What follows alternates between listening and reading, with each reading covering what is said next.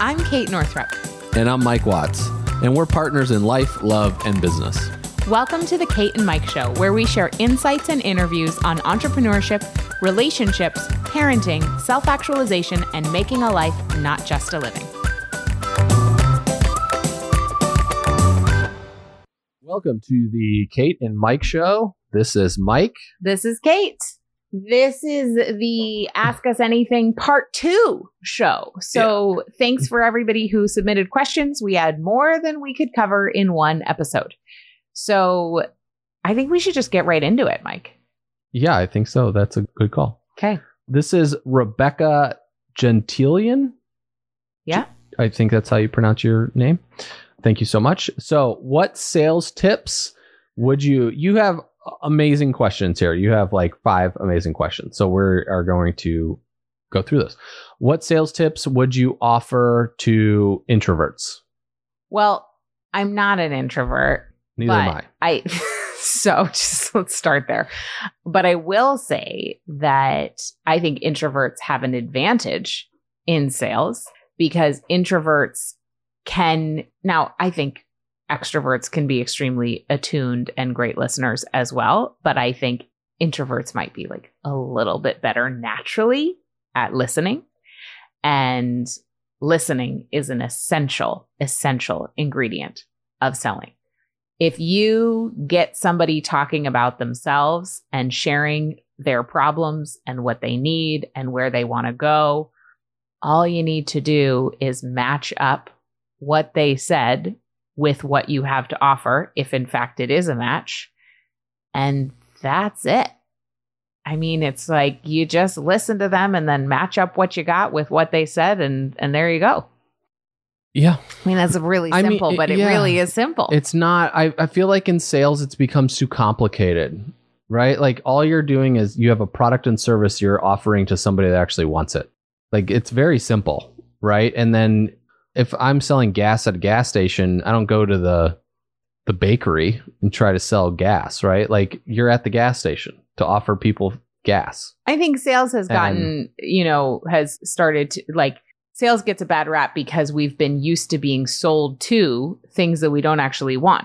Right. But if you have qualified leads and you are attracting them in a way that is based on their true desires and their true challenges, and you're attracting them to an offer that is going to actually help solve their problems, sales becomes really easy. Mm-hmm. Introverted, extroverted. And it's it fun. shouldn't be complicated. Yeah. Some of the best salespeople we know are introverts. Oh, for yeah. sure. They listen. Good listeners. You know? Yeah. But the reality is, like, when it comes to if you listen to anybody talk about sales, it doesn't matter who it is, you just apply that back to yourself you know, it's like if an extrovert's giving tips, sales tips, if somebody like Gary Vaynerchuk is giving sales tips, you just apply that to you. Like how you would do it. How you would do it, right? And so he's a very extroverted man, right? So you just filter the advice through your own body and apply for yourself. How do you think your involvement with USANA impacted how you built your businesses, business businesses? Would you recommend network marketing as a starting point? I would absolutely recommend network marketing as a starting point. I mean, we both, I'll speak for myself, but first of all, we met through USANA, so I'll be forever grateful.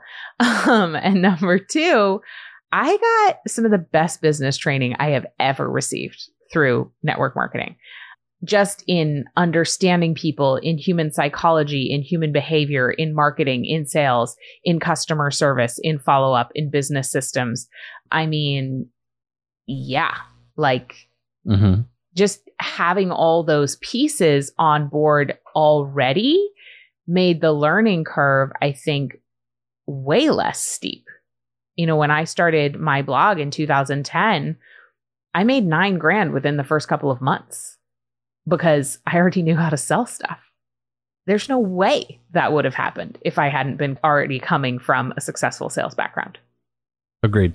Yeah, it shortens the learning curve, like Kate said. You know, because the downside of a network marketing business is that you do not control the company, right? You control your business, like that, what you control your output. You can control what you do You do not control what your team does. You do not control what the company does. So, like for example, like USANA changes a product, there's nothing that I can do about that because it's USANA's business, right? So that's the downside. But the good side is, is all that stuff is taken care of. The research.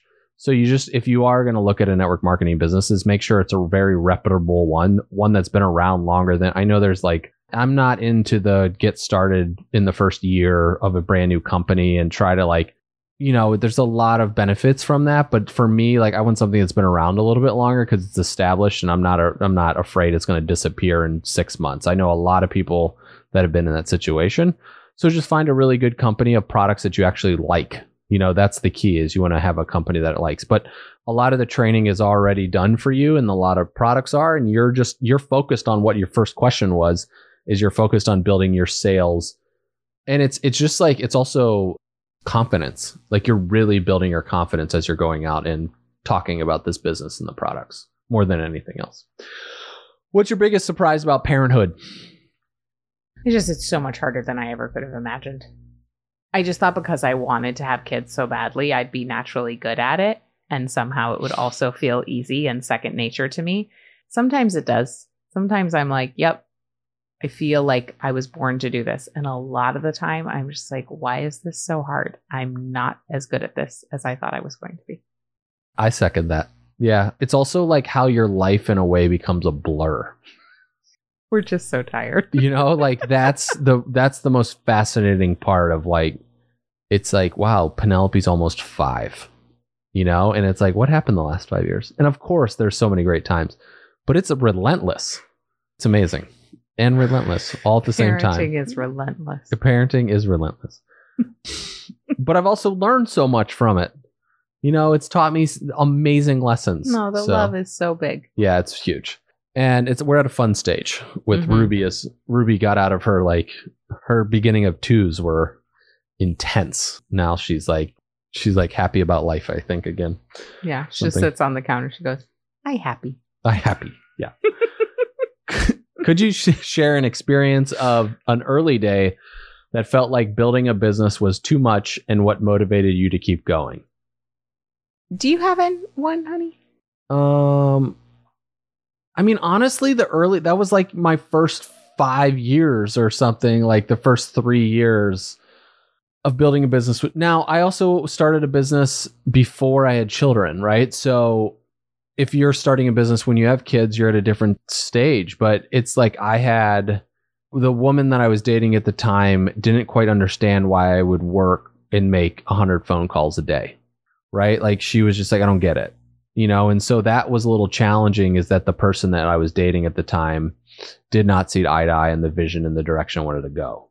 And what motivated me to keep going was like, I wanted something greater than what I was currently living like I wanted to live a different life than what I was living. And it was helpful to be, you know, I'm so grateful for my time working at Philip Morris from the perspective of just being around people and seeing what it was like to be in a factory for 30 years because I watched a lot and I'm still friends with a lot of these people. And, you know, they're great people, right? Amazing people, but it was not the way I wanted to live my life, you know, as being in a factory for 30 years. Like there was something I wanted to do different. So that was really, it was my why, I guess you could say. Cause when the time did come to have kids, the time when I came to have kids, like that was the real reason is to be able to stay at home with them. And now it's like, you know, now it's the hardest thing that I've. Now you're just trying to escape. Now I'm just trying to get away from them. Yeah. So that was mine. What about you? I don't have one. You don't have one. Okay. I'd be making something up. Okay. Uh, great. So I mean, there. It's not to say that there weren't hard moments, but I can't. There was never a moment of like, I can't do this. This is too much. Like, yeah, I never had. I, I like, think part yeah. of it is you know the privilege of being raised in a family of entrepreneurs. Like, I just always sort of assumed that that's what I would do.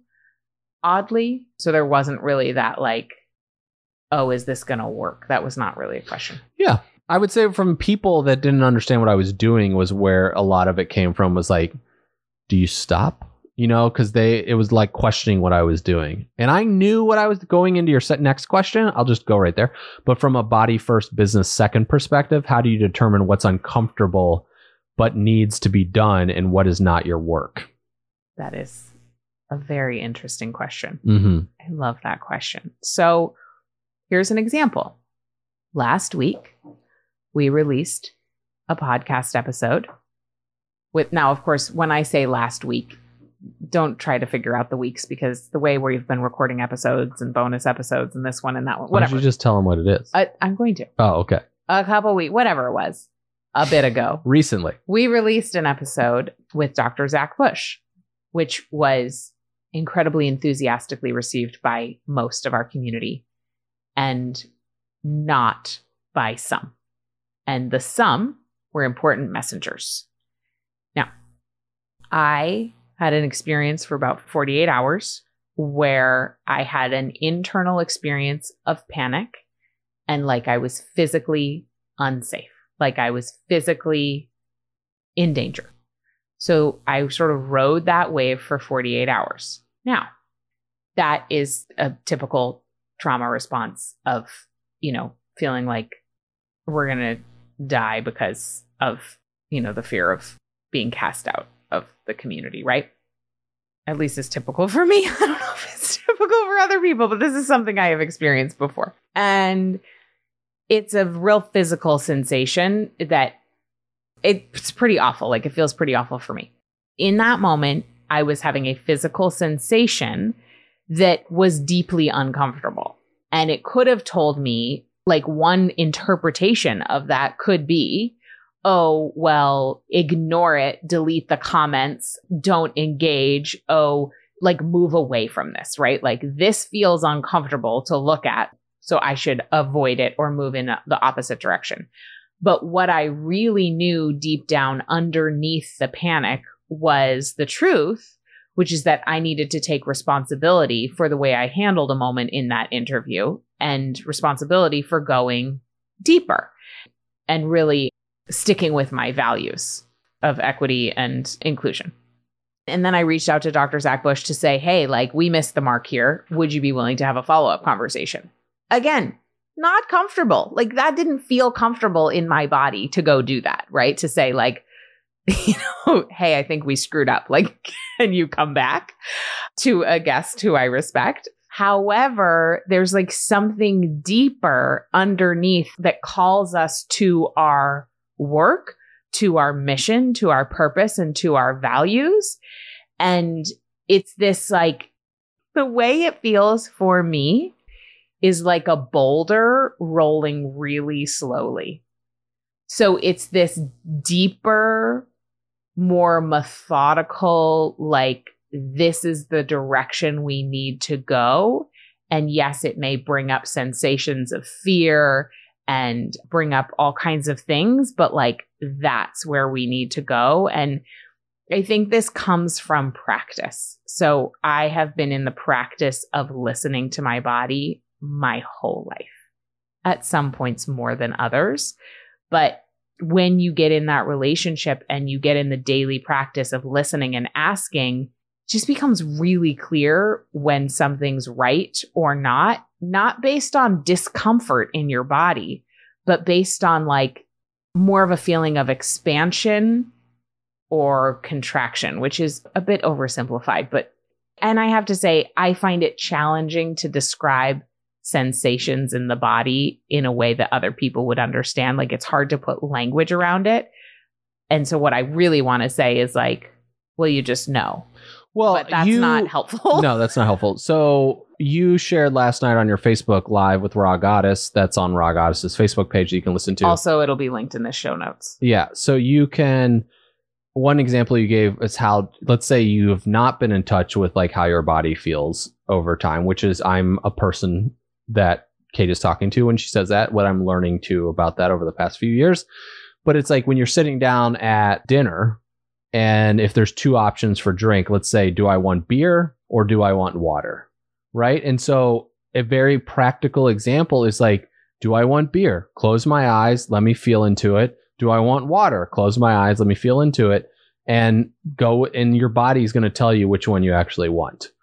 And some days you might want beer, some days you might want water, right? Like whatever, it doesn't matter. But at least you're starting, it's starting very simple because what Kate is describing has been her lifelong experience of listening to her body. And so it's t- starting with very practical little tasks that can be done.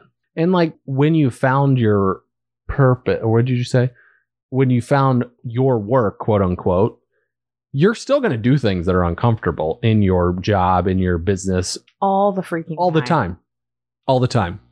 Like you run a business, the majority, like at least my role in our side of our company has been for the last few years. It's like I push a lot of paper around like in many ways like there's a lot of paper that has to be filed and when you run a business like there's a lot of paper just ends up like things to sign contracts bills to pay like all this stuff it keeps going right and like i don't want to be like doing that all day but like some days that's what requires you know like for loans or whatever comes in there's a lot of paper well and i think there's also a difference between tasks that aren't particularly like exciting like Yes. paperwork yeah and the deep discomfort right of growth correct So, like experiencing a public screw up, deep discomfort of necessary growth, mm-hmm.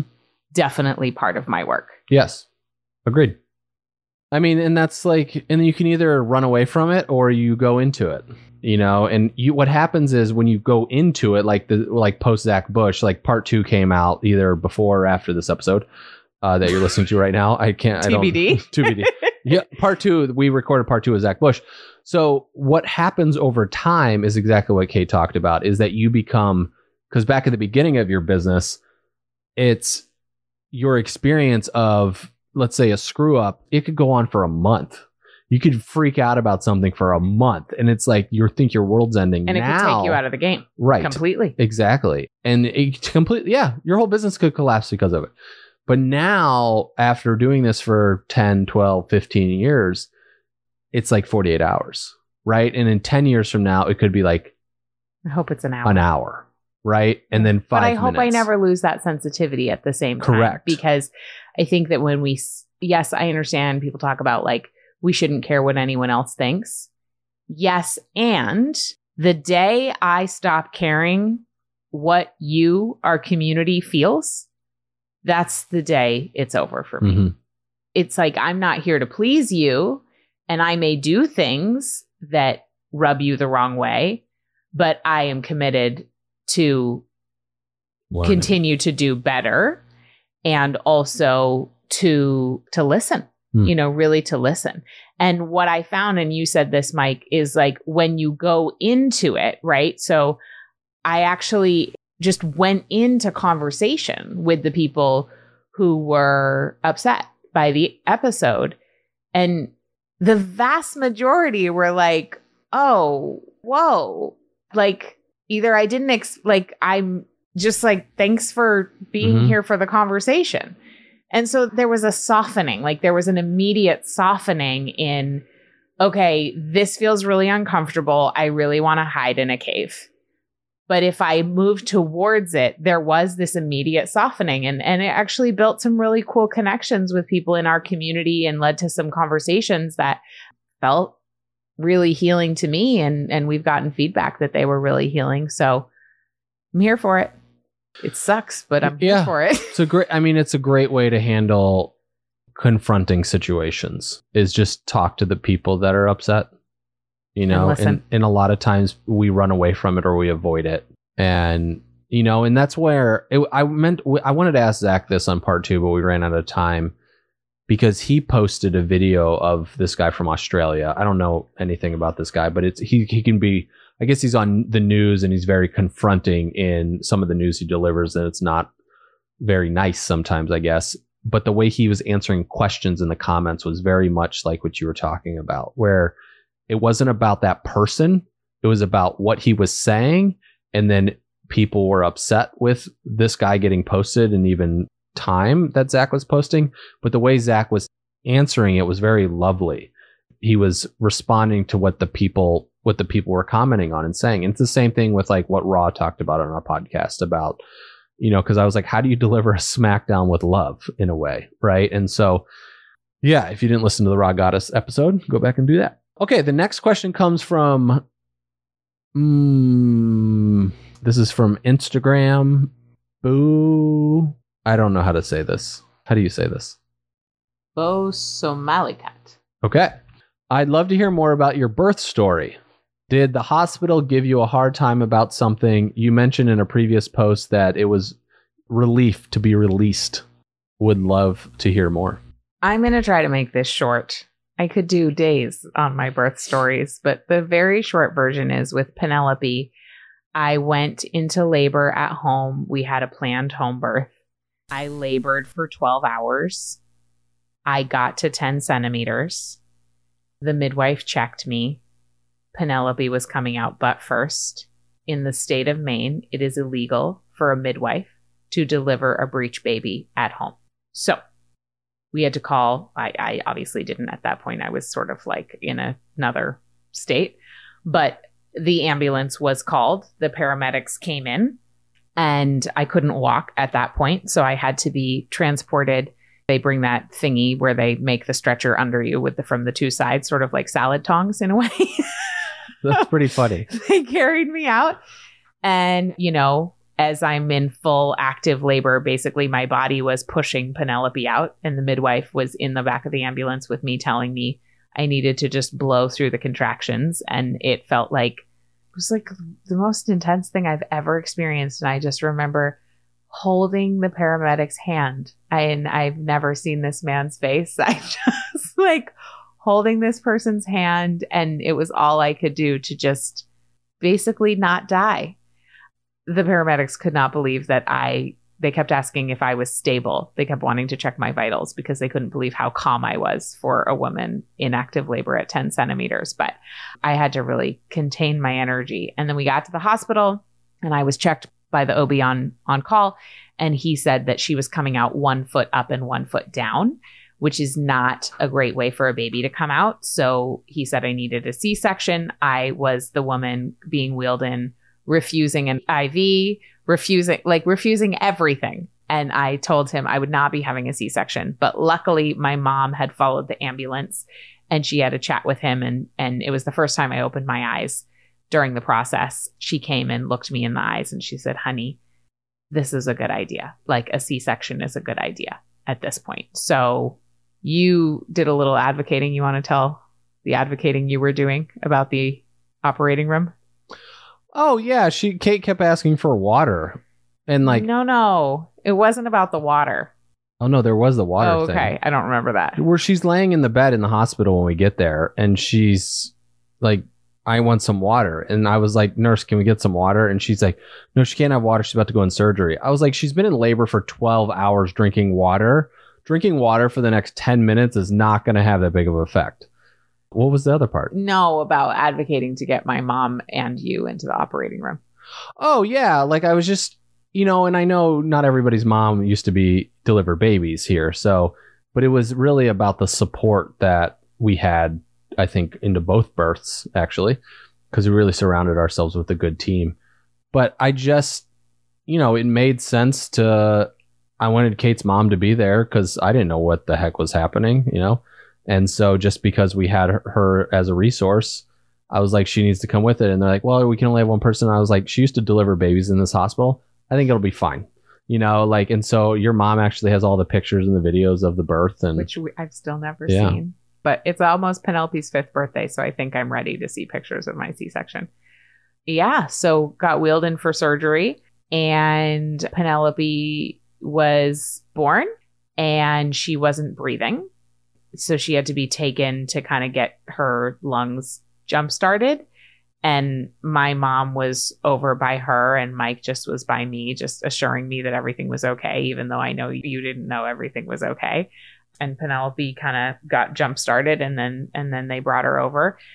And then what ensued was just from that moment like Penelope just needed she was sick. She was basically she was just sick. And so we found out she had some kind of infection. There was some lung thing or whatever and they told us rather than me being discharged that us being discharged that we would need to stay in the hospital for seven days and she was going to have to get IV antibiotics twice a day, which, from what we've learned about the microbiome, is just like so brutal to I was just like, oh God, even talking about it, it's like really hard. hmm And so it felt like this constant. And then, like, I was trying to heal from surgery, and, you know, Penelope wouldn't eat, and her weight was going down. It was like so many things. And then she had this IV in her head.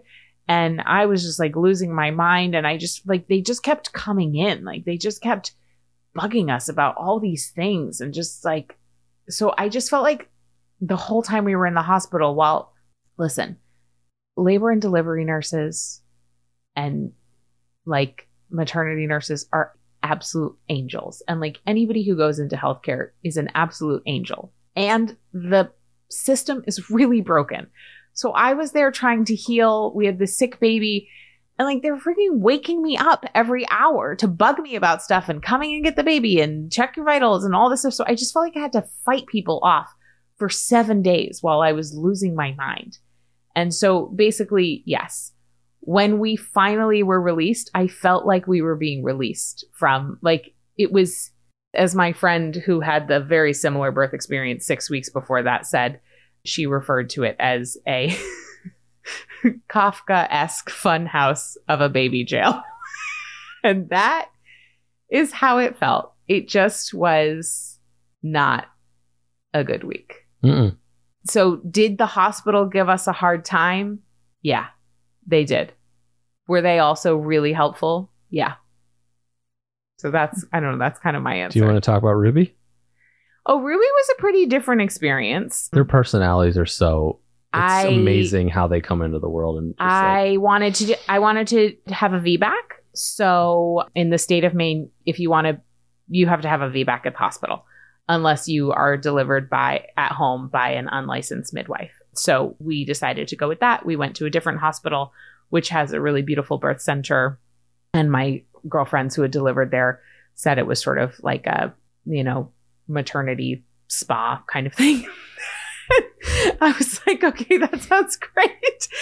And so I went into labor with Ruby and uh, labored at home for a while. And then we thought it would be a good idea to bring Penelope with us to the hospital.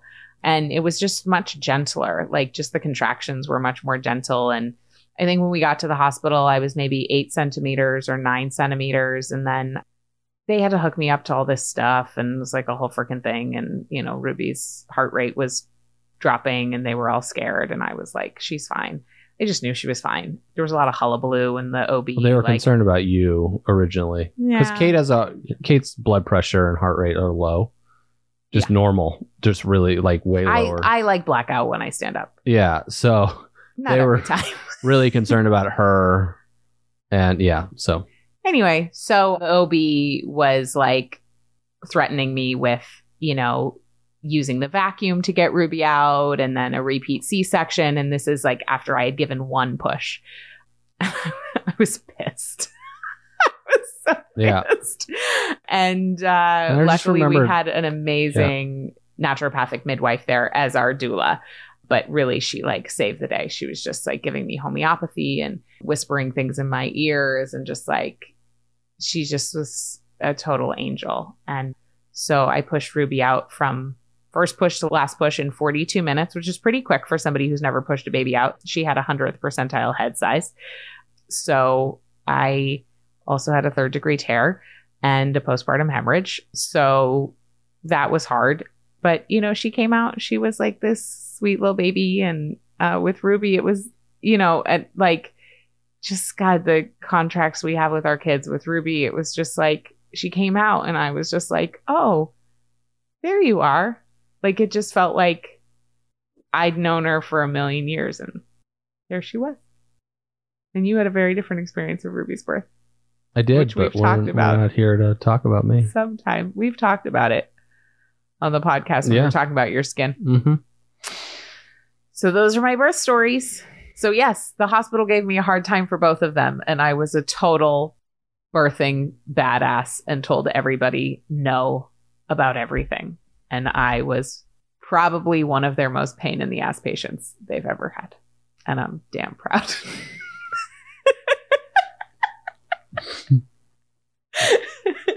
because as Penelope says to her little friend down the street, You are not in charge of my body. I am in charge of my body. I heard her say that to him the other day, and I was like, oh, that's my girl. it's good. Should we go to the next question? Yeah. Yeah. So this is from Cassandra Solano. Hi, Cassandra. I'm planning on starting a podcast, and one episode a month will be with my husband and sharing more behind the scenes of our lives. Best and worst things you did in the beginning doing a podcast together. Go for it, honey. I mean, I don't know in the beginning. We just started recording. Best thing, You we know, just went we just, for it. Yeah, we just started. We decided we wanted to do it, and then we did it. hmm So And we did it consistently every week yeah, for four years. Yeah, that's been the best thing. Best thing. Yeah. Yeah. Worst thing? Oh, What's the worst thing about us doing a podcast together? I don't know. I mean, I think that, well, I don't know. I think that this worked out fine. Like, I don't know that we had like some big grand vision Mm-mm. with the podcast. It's really become something that took on a life of its own. And I'm grateful for that. I don't know that it was like ever the most strategic move. And that's also great. Like, I think some of the most beautiful things in our business haven't been the most strategic things. And so for me, at least, it's it's been the joy of doing it. It's like been really fun. Mm-hmm. Agreed. Yeah. I mean, we've been on our own journey that we talked about a few episodes ago when it was going from good to great in the when we announced that we were ending the podcast. But it's like we wouldn't have known that st- we didn't know that stuff in the beginning. You know, it's just it's like part of the journey. And I think that's the beautiful part. That goes back to the business question that I think it was Rebecca asked. And it's like that's the journey of business and like on this, right? It's the journey of life. We're on it. Yeah, but I would say to just have Have fun. have fun. You know, like if your husband gets on there and it's not fun for both of you, this isn't meant to be. And just like make sure that I think it's like having clear expect like what do each one of you want to get out of doing this. You know, I think it's a good thing to talk about beforehand. There's some good prep work to talk about.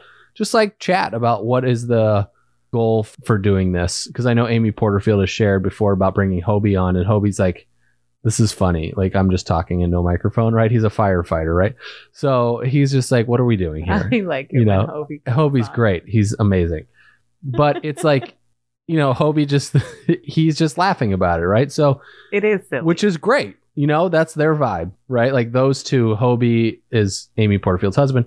I don't know if I stated that, but basically, like they're not going to do a podcast together all the time. You know, not at this point.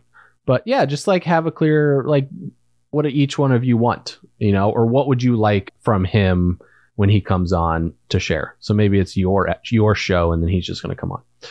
Okay, so this is from Laura Collins official. I this is an, from Instagram. Hi, Kate. You've often referred to your background in dance. What kind of dance do or did you study, and how far did you go with it? So I started dance magic at the age of three, which was like, you know, jazz, ballet, creative movement for little kids. I did jazz dance all the way through to college. I also did some tap in there, a little bit of ballet, a little bit of hip hop, a lot of musical theater. And then in college, I joined a West African dance company. So I did four years of West African dance with a master dance teacher from Mali and master drummers from Mali. And then I was in a Latin dance company and I did everything from bachata, merengue. We did what? Oh my gosh, I'm completely completely forgetting the word for the kind of dance from Brazil samba. We did samba, we did that. And then I was also in a modern dance company at Brown. So I did some modern. And then most recently, I really like going to hip hop class. Oh, I also did a bunch of pole dancing in New York. I was I was an S Factor dancer and did that for many years. That was like my spiritual practice for a while. I think that pretty much covers it. The end. Well, it, to be continued. Oh yeah, and so I still go to dance class. Uh, now currently I am not going to dance class in COVID, but I look forward to going back. This is from, I believe, somebody on Instagram or Facebook, but Emma Rito Movement. Definitely want to know how you run your money meetings. My husband and I have a lot of work to do on that front. I'm just starting. I think we You need a covered this Yes, pretty well we did that in Part- part, one. Of, when we were answering Asia Ray's question. Yes. So definitely go back there, Emma. Next, we have Jade Grimwood. She would like to know about the Adele Kiss Cam story. Okay. And she has two questions, but that's the first one. So, the Adele Kiss Cam story. Um, for those of you who don't know, Kate and I, if you go to YouTube and you Google Adele London show, this was in 2017. 17 i surprised kate with tickets to the adele concert in london because it's very practical, Practical. right? So i heard her tickets were going on sale and we missed in the united states because we wanted to go see adele in the united states. And i missed the deadline and then tickets were up to like two grand or whatever. So but anyway we got to i was online at the right time when they went on sale and got tickets to go see adele in london so Kate and I did a, a trip to London for like five or six days, and that was great. But we went to the Adele show, and you know they had a kiss cam thing going around, and I what I like looked at you and was like, you just were like, we're going to be on that. And Yeah. you were like, here's what we're going to do when it happens. There were 30,000 people no, no, no, in a the stadium. Oh, there This were was the soccer stadium. a hundred thousand people at Wembley Stadium, and Mike just was like, "We're gonna be on the kiss cam. Here's the plan when it happens." And Mike is right about these things. Like, I don't know why. And so I was just like, okay. And then literally within three minutes, we were. Yeah, and then we stood up. At the goal, the thing I told Kate was we have to stand up, and I'm going to dip you and kiss you while I dip you, and that's exactly what happened. Is we, and then I we cheered. will link the video in the Yeah. show notes. We should download that from the internet because that, you know, if it ever goes away, we always have it.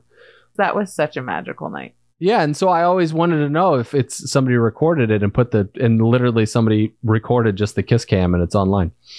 Yeah, it was amazing. Seeing Adele in concert was unbelievable. That was so amazing. Okay, Jade's second question is, but seriously, her question is: Fast forward ten years, where are you? Who are you? And what are you doing? So that is twenty thirty. Okay. So I'm 48. I'm 47.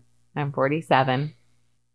The Do Less Planner is now a household, like it is the known planner for women who are awake, ambitious, awake women.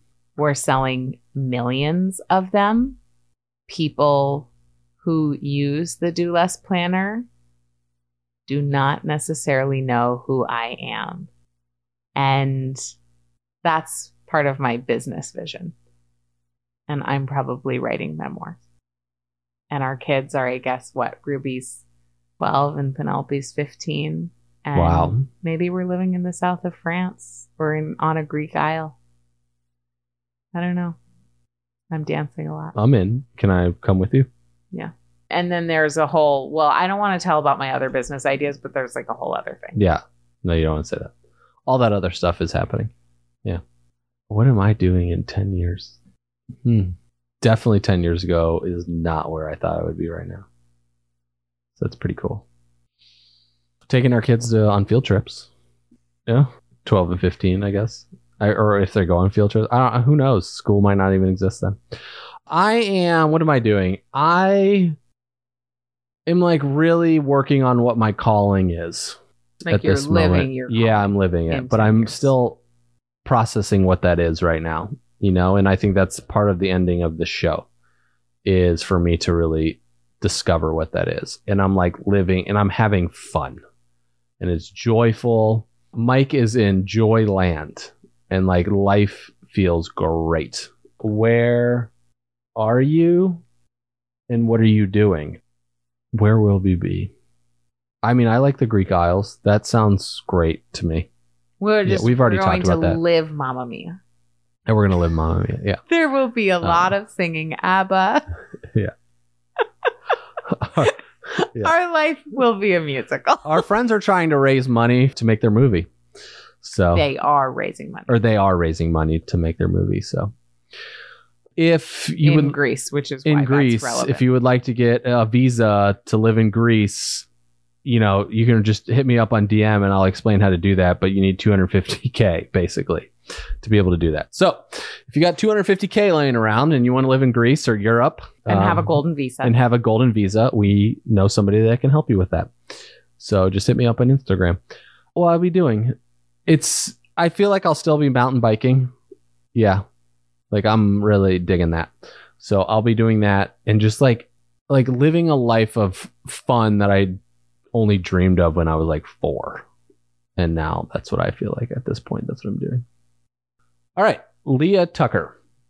What advice do you have for someone out there listening who is working a way creating good things in the world, has inspired original ideas, know they could be valuable to others, but does not have a platform more than a handful of friends? What is the best and most respectful way to capture attention without unintentionally being weird or fan gushing too much? I know you did an episode about it ages ago for podcast pitches, I think it was. Curious whether you have more to say to inspire masses to keep the faith. Mm.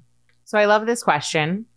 Number one, I want to say consistency. Mm. So the number of times I hear from people who are really wanting to build a platform and get their ideas out there, and they're not actually doing it. Like, and what I mean by doing it is deciding on the content you're going to put out, decide on the medium. Is it going to be written? Is it going to be audio? Is it going to be video? Is it going to be art? What are you putting out there?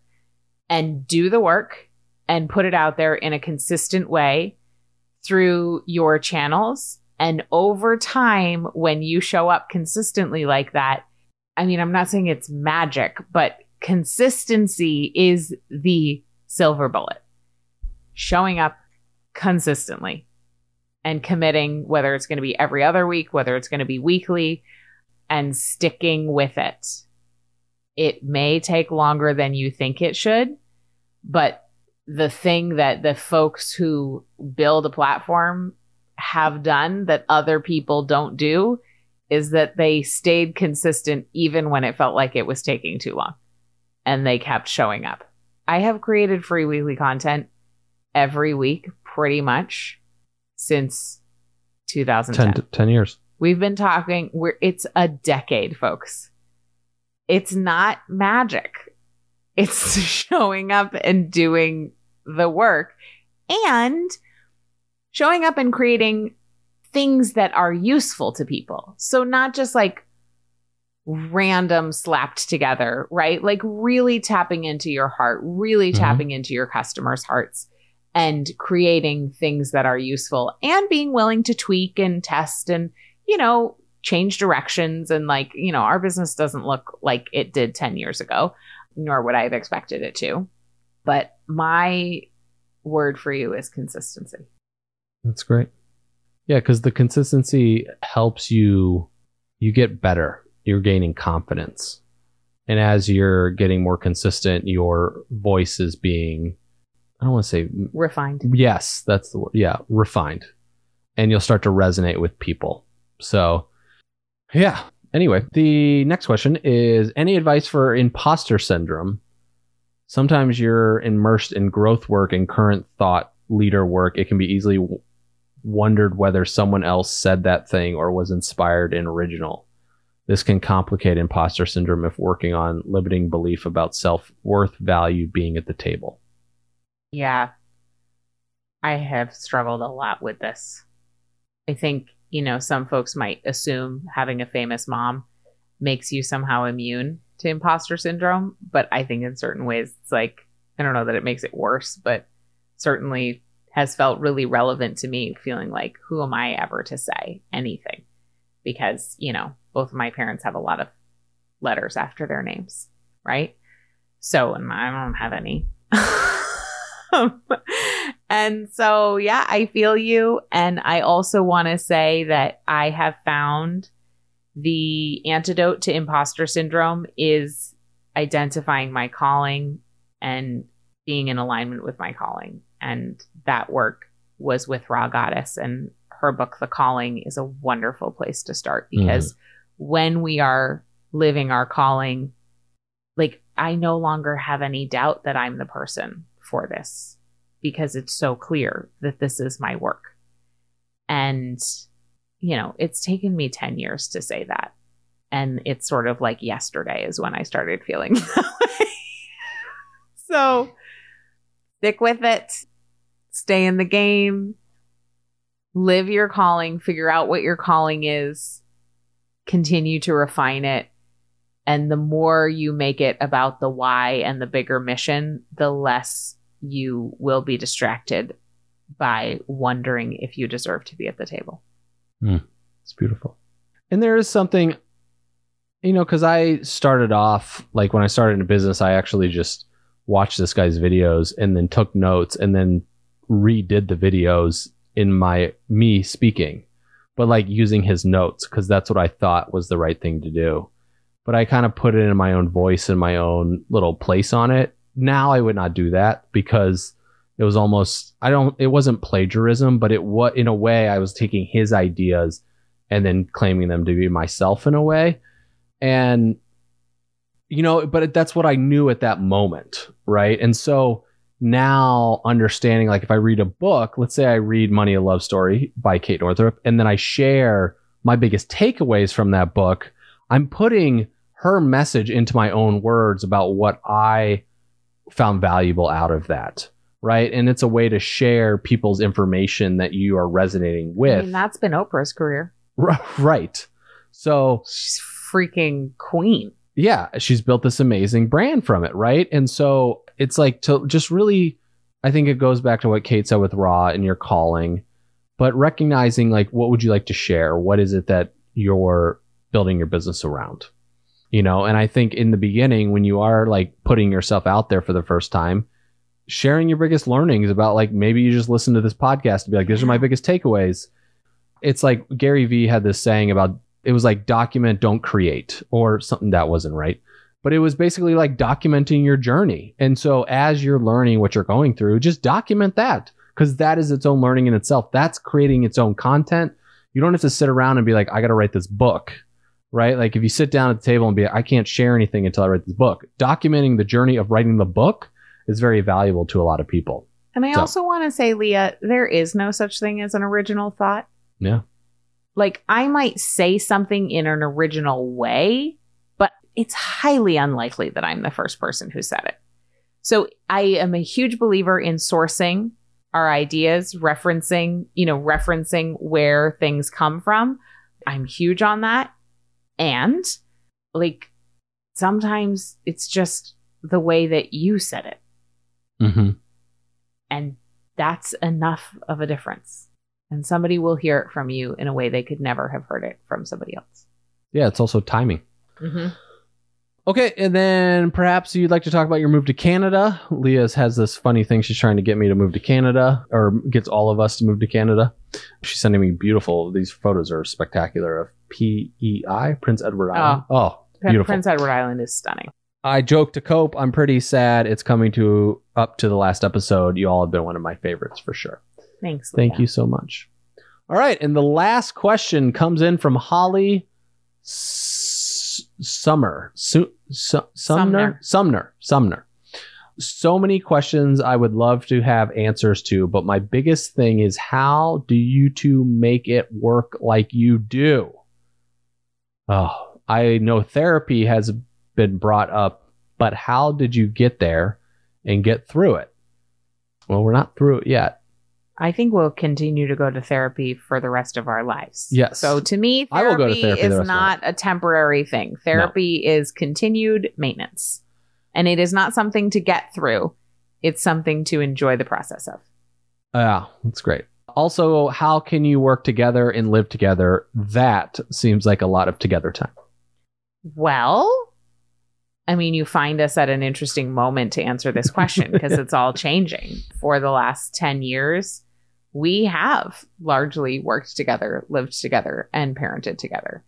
And just over the last couple of months, we've been in this process of unraveling and unraveling the working together part. I also, we mentioned I got an office outside the home for the first time. And so every day I go to the office and I do not see Mike mostly between the hours of 8 and 4:30 most of the time. And so we're in a really different place and there's some sadness there. There's definitely some grief and also there's a lot of freedom. So I can just say therapy, therapy, therapy. How did we end up in therapy? Well, we were having a hard time. Mhm. And I had said to Mike before we got married, I said, I will marry you, and you have to agree that if we're having a hard time, you will go to therapy. And he agreed. And so when we were having a hard time, this was when Penelope was like a year old. So it was the summer of 2016. Mhm. She wasn't even a year, she was close to a year. I pulled the therapy card and I said, Hey, you agreed to this. We've talked about this before. Yep. Mike was hesitant. But then what did you realize? I realized it's like hiring um if I'm running hiring somebody to help us with money or marketing or Facebook ads or graphic design, why wouldn't we just do the same thing for our marriage? Exactly. And so, yeah. So there you go. We didn't see it as a failure. Nope. We saw it as an opportunity for growth. And I'm sure we will continue to have therapy every few months for the long haul. So that's Yeah. that's one piece. There Charlemagne the God, he's a radio DJ, I guess is that what you call? He talks on the radio. There I don't I'm- Radio host. Yeah, radio host. Who's it like I'm confused by what's a, radio DJ. plays music. Right. But then Uh, other people that just talk They call have a themselves yeah. radio show. So anyway, they have a radio show called The Breakfast Club, and he has been edu- he's been in therapy for a while. He's written a couple books about therapy, and he really talks to the black community about he's a black man about going to therapy and the benefits that has been from there. And he talks about how it's looked down upon inside of the black community. Now, I don't know, I'm not black, so. But at least I'm going through his voice. For myself as a guy, it was the same thing, right? I looked at it as like we can just fix all of our own problems. But now being through therapy for between you and I, but also I'll talk about the next part in a second. It has been the expectation that we are in a relationship with one person, like if we're in a one person relationship with each other, two person Monogamous. monogamous, yeah. That's it, monogamous relationship. But even if you're not in a monogamous relationship, the expectation that like that person should be able to handle all your stuff is so crazy, right? Like if we bring all of our issues to each other and we're supposed to fix it and solve it is so crazy because you have lineage drama and trauma that comes into play. You have like you have in-laws that come into play in your regular life, like the whole shebang. So well, I would say the number one thing that has helped us is what Kate said was therapy. And for us to be able to work together and live together and function like this together in our lives.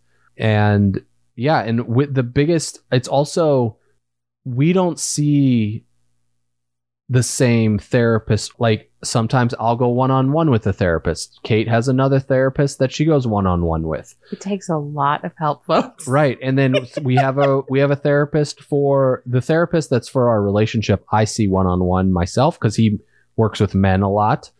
And so but Kate doesn't go to him usually for one on one stuff. But anything I say to him in that can be brought back to our dual relationship conversation.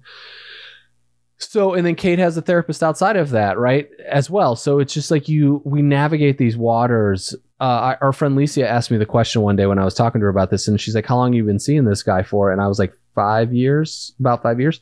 And she goes, Do you still feel like you're getting what you need out of him? And I said, Yes, because I don't only rely on him, right? There's other people as well who I've seen through this dynamic. So, and we like each other. Yeah. Like I remember when I got my haircut with Cliff uh, when he first moved to Maine, he was in this relationship with this woman and they're no longer together, but he was like, Wow, it seems like you and Kate really like each other. And I was like, We do. yeah. And I go, Do you not like your lady? He's like, Well, not really. And I'm like, Well, maybe you should not be with her, you know? Not going to be a good choice. Yeah, it's not going to be a good choice. And we do have a good time together. We do have a good time together. I think that we're both committed to growth. That's huge. I couldn't be with Yeah. somebody who wasn't willing to look at themselves and grow and change and challenge themselves and challenge me. And just like, I would be so freaking bored. So there's that. And then also, Regena Thomashauer, who's AKA Mama Gena, says that it's not love that keeps relationships together, it's fun. Mhm. And I think that's huge. Like Mhm. just having fun together and just laughing and just being silly and not taking life so serious. But to kind of start at what you started off this question about, like we are in a massive shift from what we've known for 10 years to what is going to be the next 10 years and what that will look like, you know, and it's been an interesting journey for both of us during this time around this kind of ending the podcast and kind of splitting up business roles and et cetera and empowering team and it's been really good i think. I mean for me it feels really good and it's also sad you know it, there's been grief around it but i still feel connected to you. It wasn't the business that's holding us together. Right. we were held together. The business was a part of it right? And we were together for us not for the business. If our relationship wasn't strong then going through this business stuff would actually end our relationship.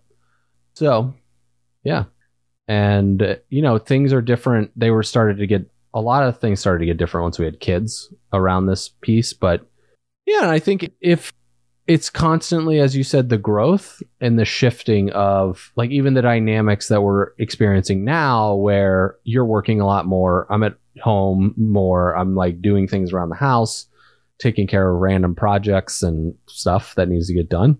And then also like really kind of playing with my calling and what that looks like. So there's grace on each for each other during this time. Thanks for the question. Mm-hmm. Thanks for all the questions, guys. And gals, And gals, people. people. If you want to come join us, we are having a wrap party. The day this episode goes live, the wrap party is tomorrow, Wednesday, September 16th at 3 p.m. Eastern Time. You can go to katenorthrup.com forward slash party and you can sign up for it. And we're just going to come hang out with you for an hour on Zoom. That is the whole plan. We just want to see your faces and hang out and chat and talk and celebrate. Hear your biggest takeaways, your favorite episodes, whatever you got. We're excited to be there with you. So, katenorthrup.com forward slash party. Party. See you there. What if you knew beyond a shadow of a doubt that you were doing the right thing at the right time in your business? For 28 days, I'm hosting a free experience called Right Thing, Right Time.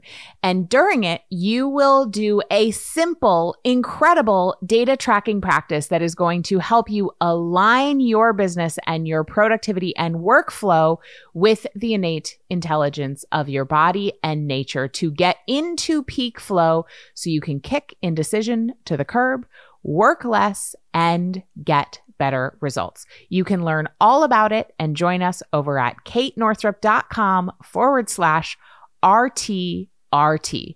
Again, it's a 28 day free experience called Right Thing, Right Time. And you can join us at katenorthrup.com forward slash RTRT.